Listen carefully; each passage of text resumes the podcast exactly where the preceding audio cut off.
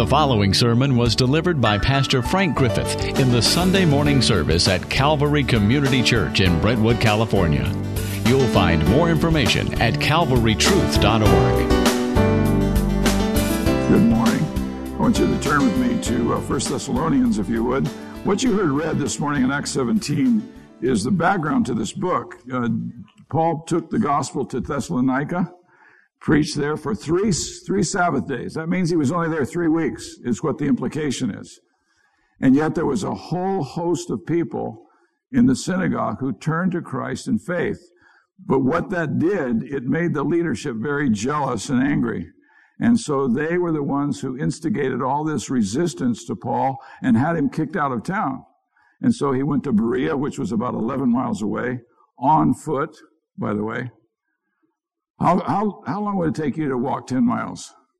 It takes, uh, the average walker who walks briskly, it takes about 150 minutes to go 10 miles.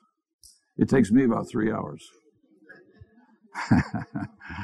but uh, this, this is, um, this was what they were facing. Now, Paul and Silas and, and the rest of the party, Timothy and, and the whole uh, party that brought the gospel to Thessalonica, went there because they wanted these, first of all, they, w- they would always go, this was the habit of Paul, he would always go to a synagogue, which was like, it was kind of the equivalent of a, a church in the, in the, the, in this era. It was a gathering of Jewish people to worship every Sabbath day, which was Saturday. Saturday is still the Sabbath day. Sunday's not the Sabbath day, it's the Lord's day. And so we meet on Sunday because we're celebrating a risen Christ. But they met on Saturday because it was the day that God set apart as the day he rested after finishing the creation. And he rested. And so it was, it was a part of the law that on Saturday they met together and worshiped the living God, the creator of all things. So Paul went there and for three Sabbath days he told them about Jesus, who was the Messiah. He told them what the Old Testament had said about him, and he showed that Jesus had fulfilled all of these prophecies concerning who the Messiah would be. And a great host of them turned to Christ. Now, in every synagogue, uh, there would be Jews primarily, but there would also be some Gentiles called God-fearers. A God-fear was a description of Gentiles who thought that the God of Israel was a true and living God, and so they came and worshiped alongside of the Jews. Now, they were second class citizens in the synagogue uh, because they weren't Jewish. Only Jews had the place, the primary place.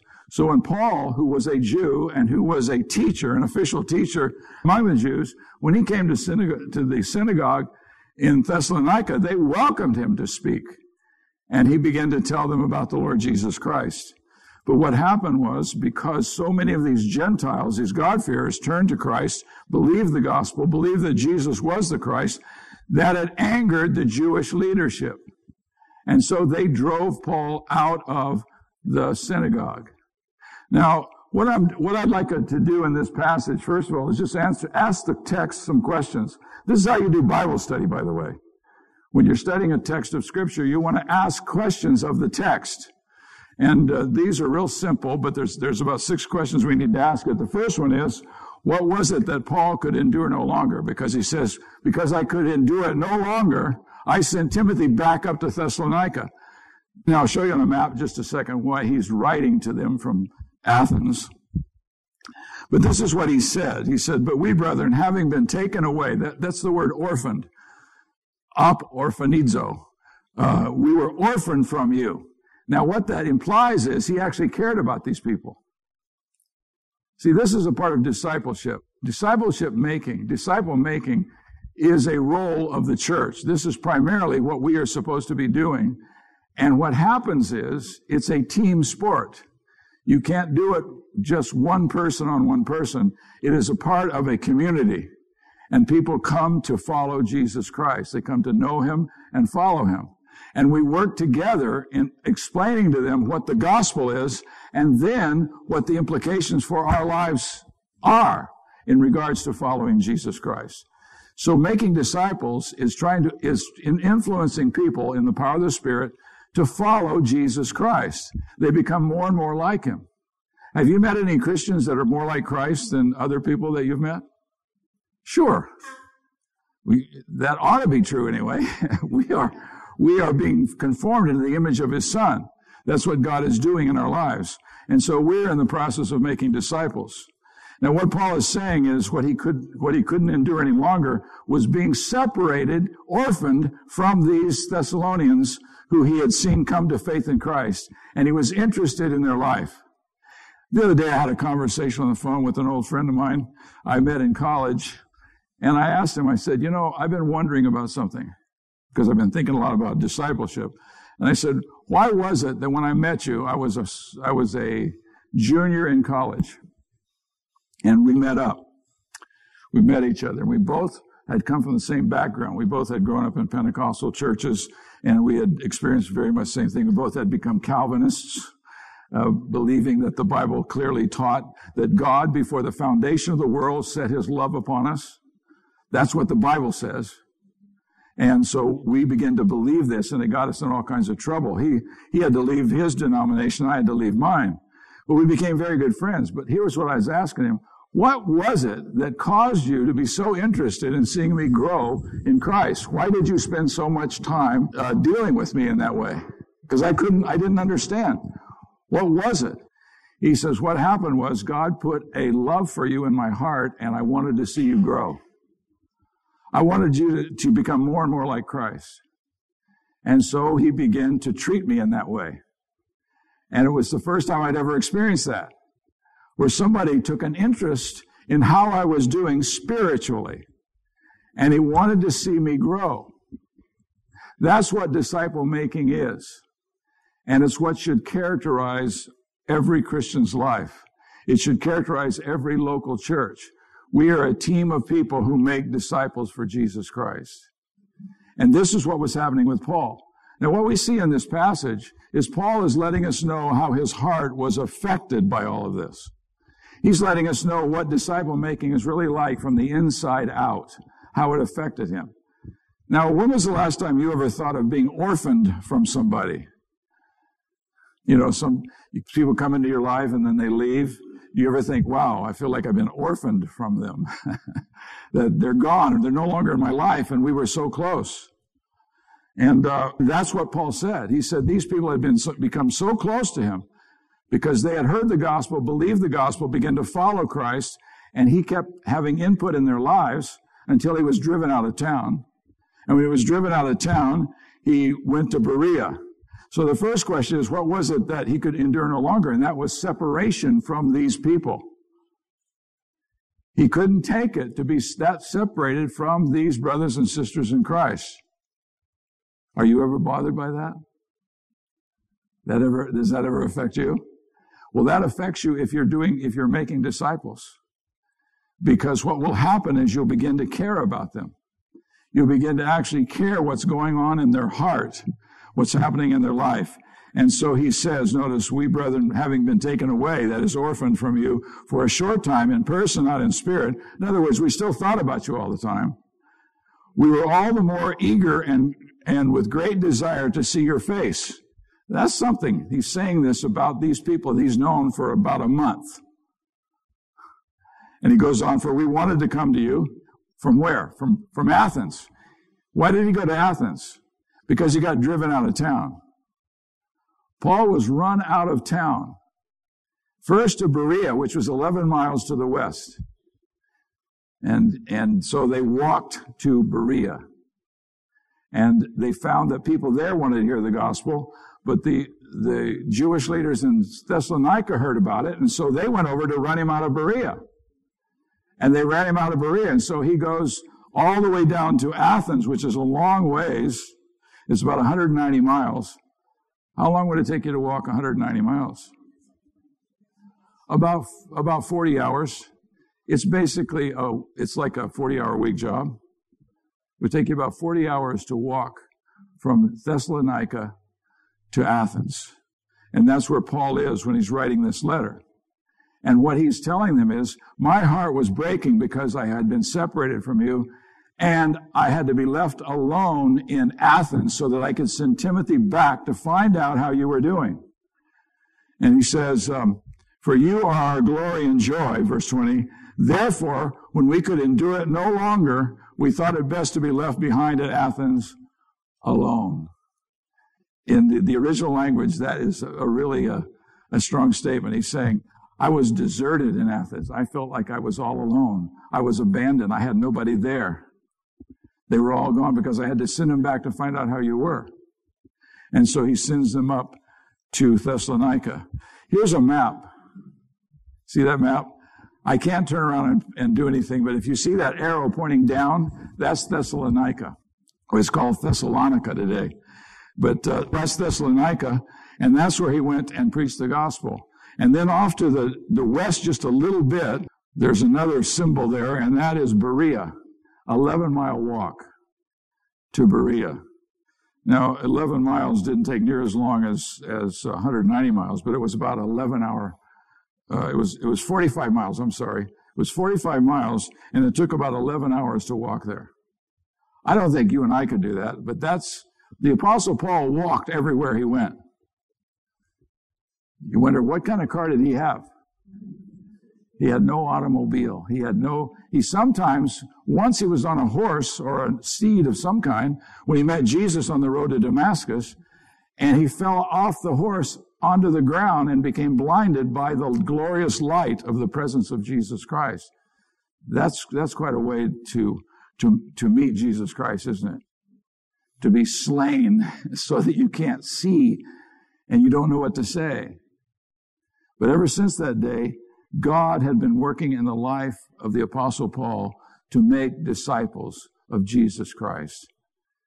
That is to see them come to faith in Christ and rest their faith in Christ, and then to follow him. To follow him and become like him. Anybody see on the news that, that fire? I forget where it was, but the, the people are on the second floor, and they had a little baby, and then they had a two year old, I think he was and there were some guys down on the ground. And so he begins yelling, somebody catch my baby. And so one of these guys said, drop your baby. I've got him. Or her. I think it was, I don't know if it was a girl or boy. Drops the baby. The baby just falls through the sky into his arms and he catches the baby and the baby's fine. And then they drop the two year old. That's faith. That's exactly what faith means. It means to entrust yourself to someone. It means to give yourself completely and put all of your weight on, on this truth that you have come to believe. We have faith in Jesus Christ, which means I have put all of my weight upon Him. I put my whole future on Him. I believed on the Lord Jesus Christ because I believed the testimony of the Father concerning His Son. And what did the Father say about Him? This is my beloved Son in whom I am well pleased. Listen to Him. Believe on him. Trust him. And that's what we did. We trusted him. And so in our Christian lives, what we do is we learn how to trust him in everyday life. That's what discipleship is all about. So it was torture for Paul to be separated from them. And that's what disciple making uh, produces in the heart of people. What happens is it has to become not your duty. It's not your duty to make disciples. It's your delight to make disciples. And when it becomes your delight, your heart is going to be vulnerable. And you're going to find out that there are times when your heart aches for people that God has put in your life for you to, to feed them the truth of the gospel and all of its implications in our lives. And that's what exactly what happened to the apostle Paul. And so then the next question that he, that we should ask the text is, why did Paul send Timothy to the Thessalonians? He had a team of several men and he decides to send Timothy, the youngest one. And you might think, well, it's because he could walk faster than the rest of them. After all, it was a long ways back, 190 miles back to Thessalonica, Thessalonica, but that wasn't it. There was something about Timothy. And he tells you what it is. He tells you that Timothy had the qualifications to carry out this task. He says, He is our brother. This is verse 2. The first part of verse 2 says, He is our brother and God's fellow worker in the gospel of Jesus Christ. And so he sent Timothy. The other part is the Thessalonians need. That's found in the last part of verse 2. It says, He went there to strengthen and encourage them in their faith. See, Paul was all concerned about their faith. He wasn't concerned about whether they had a good job or they had a good car or they had a credit card. He was concerned about their faith in Jesus Christ. What he was afraid of is because he got run out of town and went all the way down to Athens that perhaps their faith would be undermined by the enemies of the gospel. And so, because of that concern, he wanted to hear how they were doing. So he sends Timothy to find out how they're doing. He sends Timothy all the way back to Thessalonica in order to find out what's going on and how they're doing. Now, what was Paul's concern about them? Well, he says, When I can endure it no longer, I also sent to find out about your faith. He's concerned about their faith, the state of their faith. Your faith is that part of you that believes the truth about Jesus Christ. You ever gone through struggles with your faith? You ever go through those times when you don't know if you believe all this or not? This is the reason God's given you the Word of God. He's given you the Bible in order to build your faith.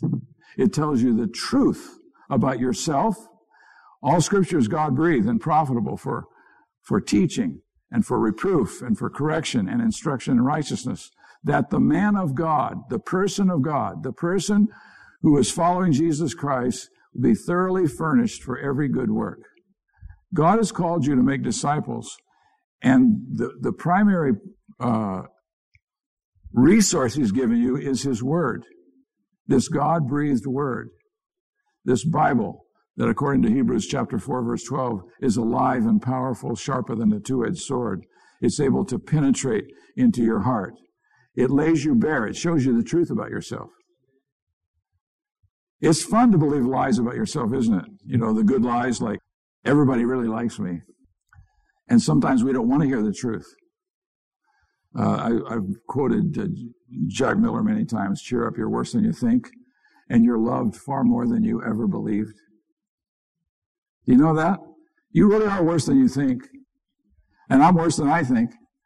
I actually am aware of that. But I also know that I'm loved more than I've ever been able to believe.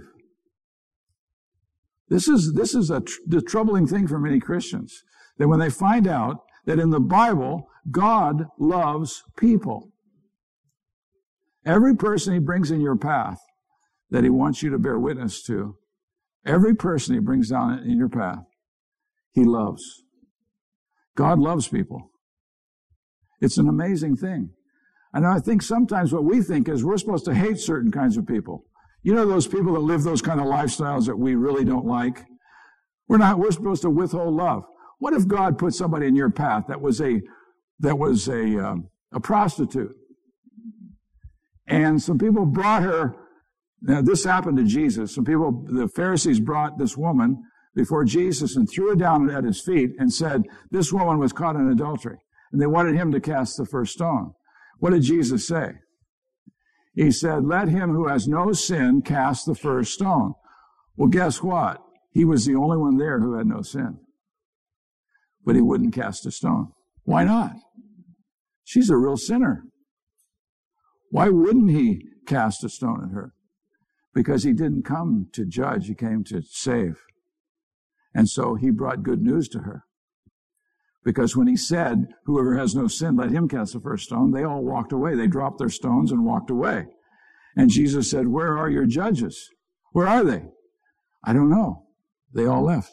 And he says, Neither do I judge you. Go and sin no more. And you think, wow, that doesn't sound like the gospel.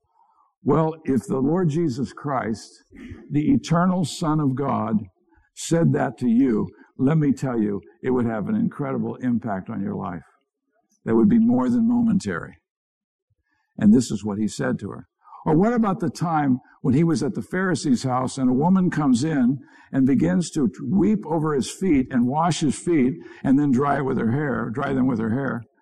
And the Pharisee who had him over got all offended by it because he said, this guy can't be a prophet. This woman is a sinner. And if he, if he was a prophet, he would know who she was and he wouldn't let her touch him. See, that's how a lot of Christians think about certain kinds of people. That we should make sure they know we hate them. Well, that isn't true. Jesus has put you in, put people in your path that don't meet up to your standard, and yet they need Christ. And God wants you to bear witness to them. He wants you to be the one to share the gospel with them. And that's why the believer has to be so convinced of the, of the grace of God in Christ Jesus. He has to be so convinced that God can save people, all kinds of people, through his son, that whoever comes into your path, instead of getting in a big argument with them because they don't have the same politics as you do, for you to share with them the truth of salvation in Christ Jesus alone. That's what he's called you to do. And that's what he, he has called all of us to do. It's what Jesus did. We watch him as he does this. Now, the third question there, what was Paul's concern about this? He said, I just, my concern was I didn't want your faith to be undermined. I wanted you to continue on and growing and becoming more like Christ. And then the fourth question is, what was the good news that Timothy brought back to Paul? When he came back to, Thess- to uh, Athens, he goes up to Thessalonica, he finds out what's happening, and then he comes back to Paul. So 40 hours up and 40 hours back down. and he comes to Paul, and this is the news that he brings him.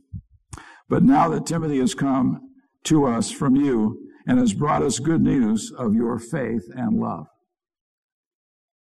I, I, hope those two words ring in your ear faith and love. You know where that comes from, right? That's the fruit of the Spirit. In other words, I saw evidence. Paul, T- Timothy comes back and says, I saw evidence of the fact that they truly are disciples of Jesus Christ. Their faith and love continues to grow and deepen. How do you know somebody's really saved? You know, it would be nice to have some kind of little um, device that we had that we could tell when people really got saved. You know, like the sinner's prayer. If you say this, if you follow, if you listen to my words and say the same thing, you'll be a Christian. You know that's not true? Because people can lie. It's possible to say the words and not mean it. You have to, what do you have to do? You confess with your mouth that Jesus raised, that, G, that Jesus is Lord, and you believe in your heart that God raised him from the dead. There has to be both the mouth and the heart. You have to believe in your heart the truth about Jesus Christ. And when you put your trust in him, he will save you. But you know what? Sometimes you can't tell until you see the evidences of faith. Now, James says faith without any evidence, faith without any results, faith without any effects can't save anybody because it's not real faith. Faith that has effects, that, that changes the heart, that's, that's saving faith. That's coming to have real faith in the Lord Jesus Christ. And so what he, the news that Timothy brings back is they really have faith. You see, they really did believe in the Lord Jesus Christ. They're growing in their faith and their love for each other. And he says that you always think kindly of us, longing to see us just as we also long to see you. They miss you as much as you miss them. They feel they were afraid that Paul had just abandoned them, but he hadn't abandoned them. He had been carried out of town because he would be killed if he remained in town. And then the fifth question is, how did Timothy's report affect Paul? Listen to what this says. For this reason, brethren, in all our distress and afflictions, we were comforted about you through your faith. For now we really live if you stand firm in the Lord. You care that much? You see what he's saying? He says he cares this much about them. He wants to know that they're standing firm in their faith. He wants to know that they're really believers and following Jesus Christ. He says, that's when we really live. That gives me life. In other words, he's delighted over the fact that there is evidence in their life that they truly have believed in the Lord Jesus Christ. For what things can we render to God for you in return for all the joy with which we rejoice before our God on your account? I had an experience this actually just a few days ago with somebody I was sharing the gospel with, and they gave every sign of being of really believing the truth of the gospel. They were delighted over it, and I was delighted over their delight. This is a, this is wonderful, isn't it? To see somebody who embraces the gospel of Jesus Christ and joy fills their heart. And so Paul is delighted. That's how it affected him. He says, For this reason, brethren, in all of our distress and affliction, we were comforted about you through your faith. For now we really live if you stand firm in the Lord. For what things can we render to God for you in return for all the joy with which we rejoice before our God on your account?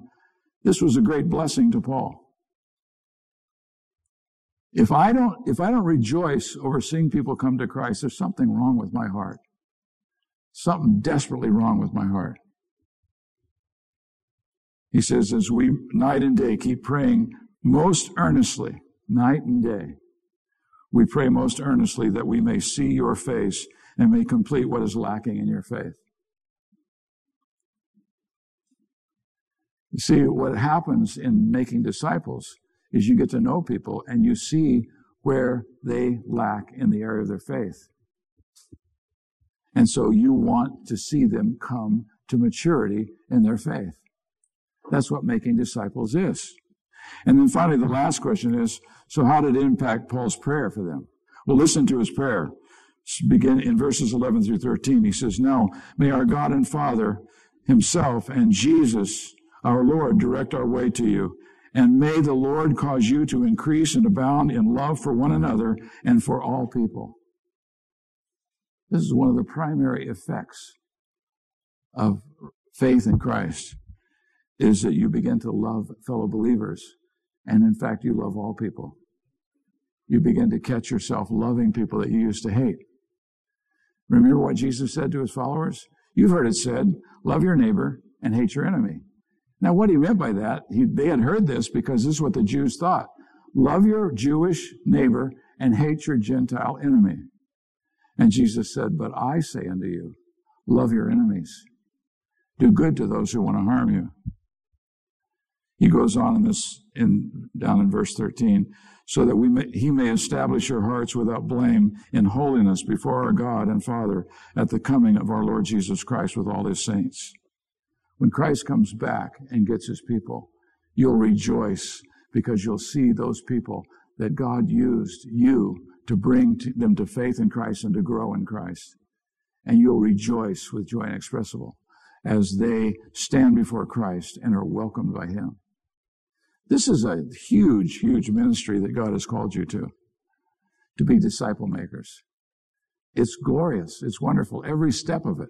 It isn't just the end result, it's the whole process that you begin to see reflected in their lives the impact of the Spirit of God working in their life. You, you understand that no one can get saved until the Holy Spirit comes in power and opens their eyes to the truth about Jesus Christ. This is what Paul says in 2 Corinthians chapter 4, verse 6. The God who said, Let light shine into darkness, has caused the light of the glory of God to shine in the face of Christ in the hearts of those who hear the gospel. So what do we need? We need the Holy Spirit to work. We need to understand that every time I bear witness to somebody, I need to pray that the Spirit of God would do something supernatural and open their eyes and let them see. It isn't that I need to get louder and more, uh, get some better jokes. It's that I need the Spirit of God not only to empower me to share Christ, to tell people what the gospel is. If you don't know how to share the gospel of Jesus Christ, let me give you a simple little way to do this. You turn to 1 Corinthians 15 and you get the, the facts of the gospel there. Christ died for our sins according to the scriptures. And then he says, and he was buried.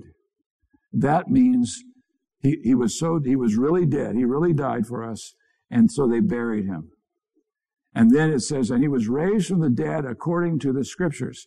Now you ought to know where to go in the Old Testament because that's what scriptures mean in that context. This is what the Old Testament scripture said. It said that when he comes, he's going to die for our sins and he's going to be buried and he's going to be resurrected. Where would you go? Well, let me tell you where to go. you go to Isaiah 53. And it says, He will see his seed, which means those who come to faith in him, and be satisfied. He's going to be raised from the dead and the work of God is going to prosper in his hands. He's alive. You talk to him all the time, don't you? You, you actually treat him as though he's alive. Because as you're driving down the road by yourself, you're talking to Jesus. And you're talking to him as though he's alive. Well, he is. He really is alive. And so the, the 1 Corinthians 15 tells us the facts of the gospel. Jesus died for our sins. He was buried. He was raised from the dead and he was seen by over 500 people at one time. He mentions several individuals, and he says, and by 500 people at one time. Now, what that tells you is he, pay, he died in order to pay for our sins. He was buried because he really died. He was raised from the dead to say, for God to say, I accept this sacrifice for sins. And he was seen to prove that he really was raised from the dead. People who knew him, people who had seen him in the flesh before he was crucified, and they saw him crucified. Remember his walk to, on the Emmaus Road? When he walked those 11 miles with those disciples, and they're all groaning about how they thought Christianity was going to be the answer, that, that this Jesus who had come on the scene was the real Messiah. But they were lamenting. We thought it was really, he was truly the Messiah. But it turned out he was killed. All of our hopes were dashed. And they're talking to Jesus and they don't know it. And so he's walking alongside them. And finally, when they get to where they're going, he goes in to share meal. And when he breaks the bread, their eyes are opened and they see him for who he is. And they realize that this was a part of the plan of God. Jesus came to die because that's what we needed. We needed a Savior who, who could pay for the penalty for our sins and to reconcile us to God. Now I have a relationship with God simply because Jesus has reconciled me to God. Why would God ever give me a second thought? Why would he ever listen to my words? We're going to pray tonight at five o'clock. We're going to meet and pray. And uh, one of the things I want to talk about tonight is a simple little acronym for prayer, ACTS, A-C-T-S, which stands for adoration, confession, thanksgiving, and supplication. That's a, a simple way of saying, okay, what do we want to do when we pray? Well, we want to adore God. We want to worship Him. We want to tell Him what we have come to know about Him is true. He's glorious. And we want to confess our sins to Him. Because He says if we confess our sins, He's faithful and righteous to forgive us our sins and to cleanse us from all unrighteousness. And then we want to give Him thanks. And then we want to supplicate, which supplication is a beautiful word. It just means when you tell God what you, what you feel, the depths of your feelings about what you really need, you need Him to empower you. You need Him to work in your life in a way that seems impossible. You want Him to bring you to the place where you gladly and joyfully share the gospel with people who desperately need to hear it.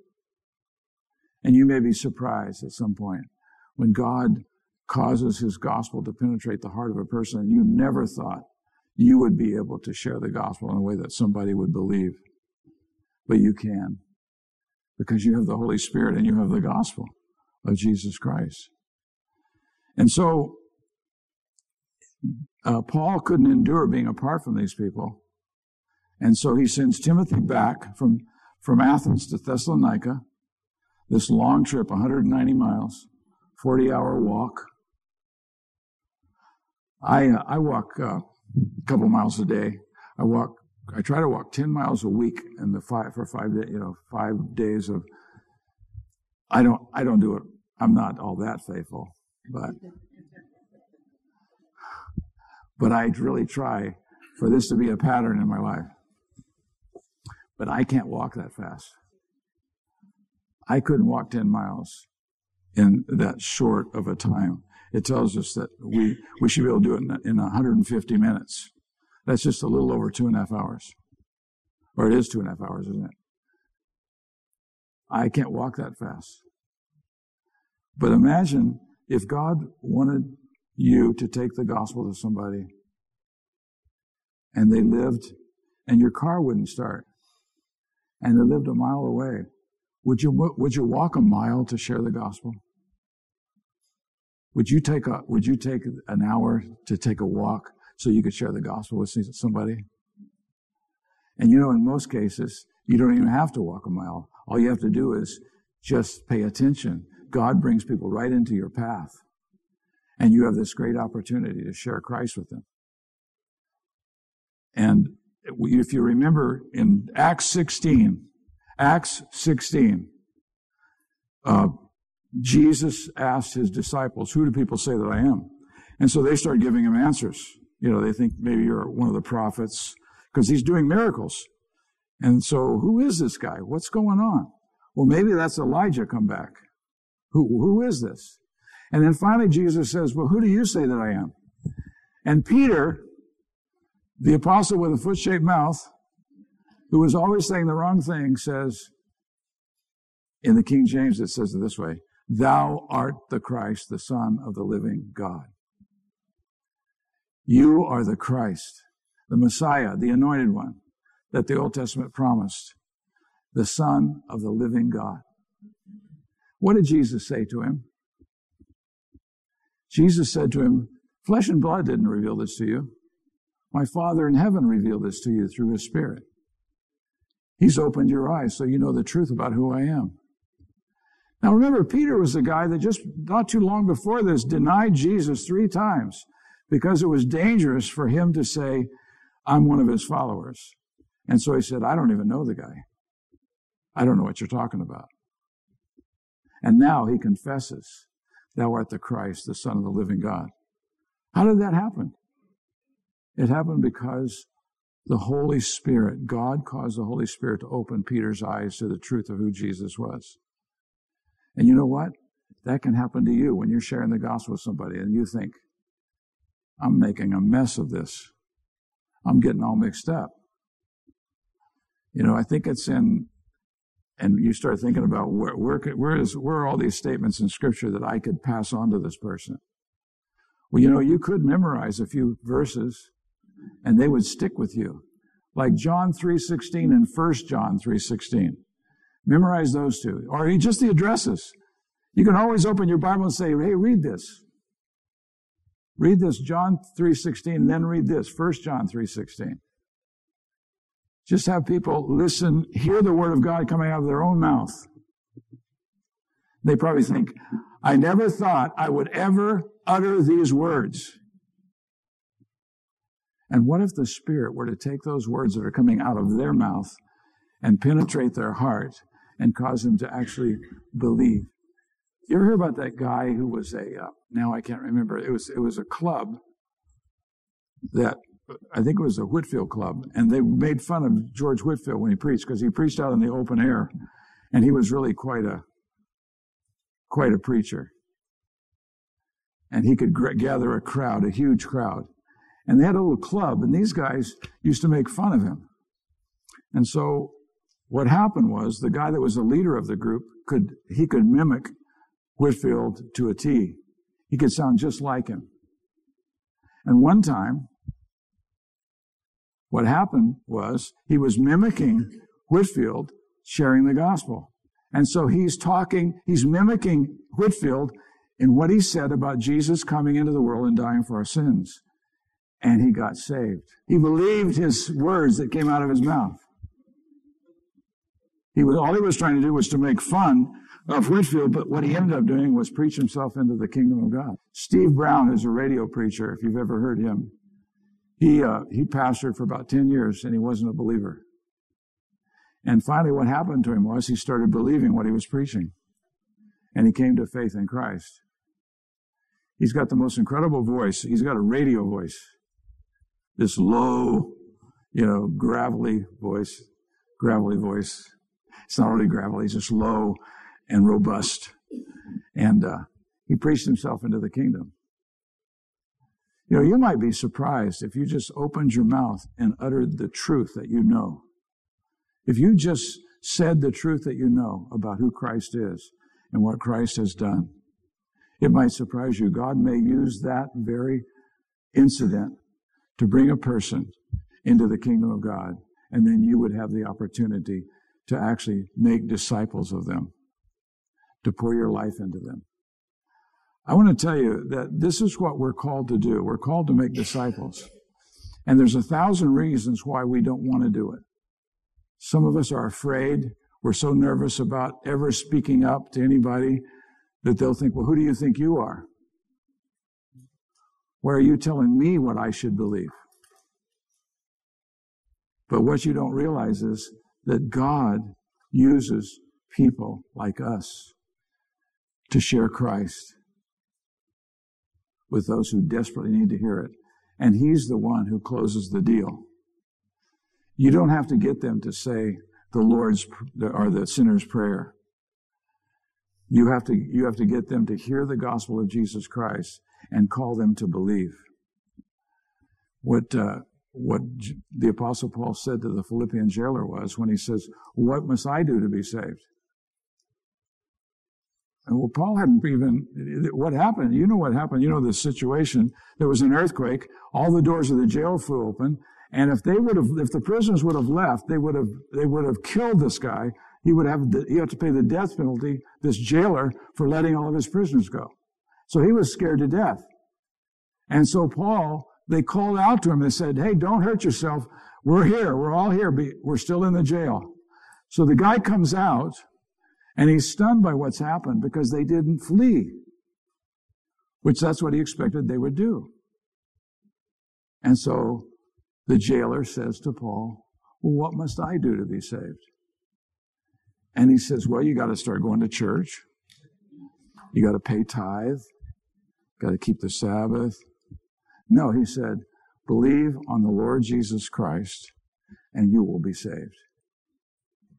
Now, believing on the Lord Jesus Christ means that you believe the Father's testimony about him and you have come to rest your faith in who he is. I thought about that guy that dropped his baby out the window to that man. He took one look at him and the fire was impressing on them that they were all going to be killed. But he looked at this guy and he made a judgment. I can trust him. And he drops his little baby into his arms. It flies from the second story down to the ground. He catches it and saves that baby's life. In an instant, he trusted him with probably his most, most precious possession. Well, let me tell you, when you start sharing the gospel, you're going to find out there are some people, because the Spirit is at work, opening their eyes, and just like that, they put their faith in Jesus Christ. And then you can tell them how to follow him. And you can begin to make a disciple for Jesus Christ. Oh, your heart's going to be engaged. You can't do this just as a duty. It's got to be a delight. You know, there's two words in Greek, two prominent words in the New Testament for love. One is agape. You've heard this before. Agape. This is how God has loved us. And the word agape uh, is the prominent word for God's love for us. For God so loved the world, he gave his only begotten son. But the other word is phileo, from which we get our, the word uh, Philadelphia, which is the city of brotherly love. Phileo means love that you have for somebody because you take such pleasure in them, in the personal relationship that you have. You really like them. That's the kind of love that's built upon the pleasure of, of knowing someone. But the, but agape is love that's brought out of the heart because you value them. You value them. And let me tell you what happens. If you just let your, allow yourself to be affected by the Spirit's work, when you're sharing the gospel with somebody, you're going to begin to have a, an agape kind of love for them. That you desire to see them come into the kingdom of God and receive this life that you've received. And sometimes you take it for granted, don't you? Sure. Sometimes you take it for granted. And then all of a sudden something hits you. Maybe you hear a song or something and you realize, this is amazing. This is amazing what God's done for me the way He's loved me. And now you have the opportunity to pass it on to someone else who's never experienced it. And this is why it's so wonderful to know people who've been in the faith for many years. Count it a great privilege when God introduces you to people who've been walking with Christ for many years. And you can see the impact of having eternal life. Jesus said that the purpose of eternal life is that we might know God and know Jesus Christ, whom He sent. So He's given us eternal life, not just so we'll live forever, we're going to live forever, but it's because He wants us to know Him. He wants us to really know Him. And so He's given us eternal life so that we can know Him so well that we can tell others about Him.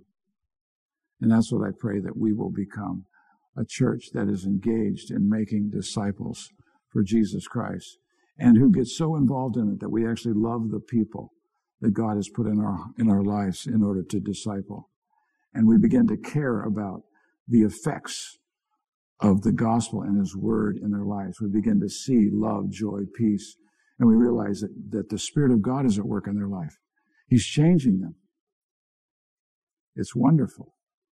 I think it's the most wonderful thing about being married is to see what God is doing in your spouse, is to watch his hand and how he works in their lives. And it impacts you. So let me pray for you, and then we're going to sing one more song. Our Father, we so desperately need you to work in our lives to make us what you want us to be. We long, Father, to fulfill this calling that you've put upon our lives to make disciples for Jesus Christ. We count it a great, great privilege, Father, to be among this company that you've given us this gospel to share with people, the, the most glorious treasure we could ever imagine. And you've told us to give it away. Just give it away. And we pray, Father, we would take this seriously and that we would experience what it's like to be servants of Christ, used by you to spread the gospel and cause the kingdom of God to continue to grow and expand. Father, we want to be used by you. And we pray that you would grab our hearts and you would uh, produce in us what you always produce in your people. We want to be used by you. We want to walk in a manner worthy of the Lord to please you in all respects. And so we pray for that, Father, in Jesus' name. Amen. To respond to this message or learn more, please visit calvarytruth.org.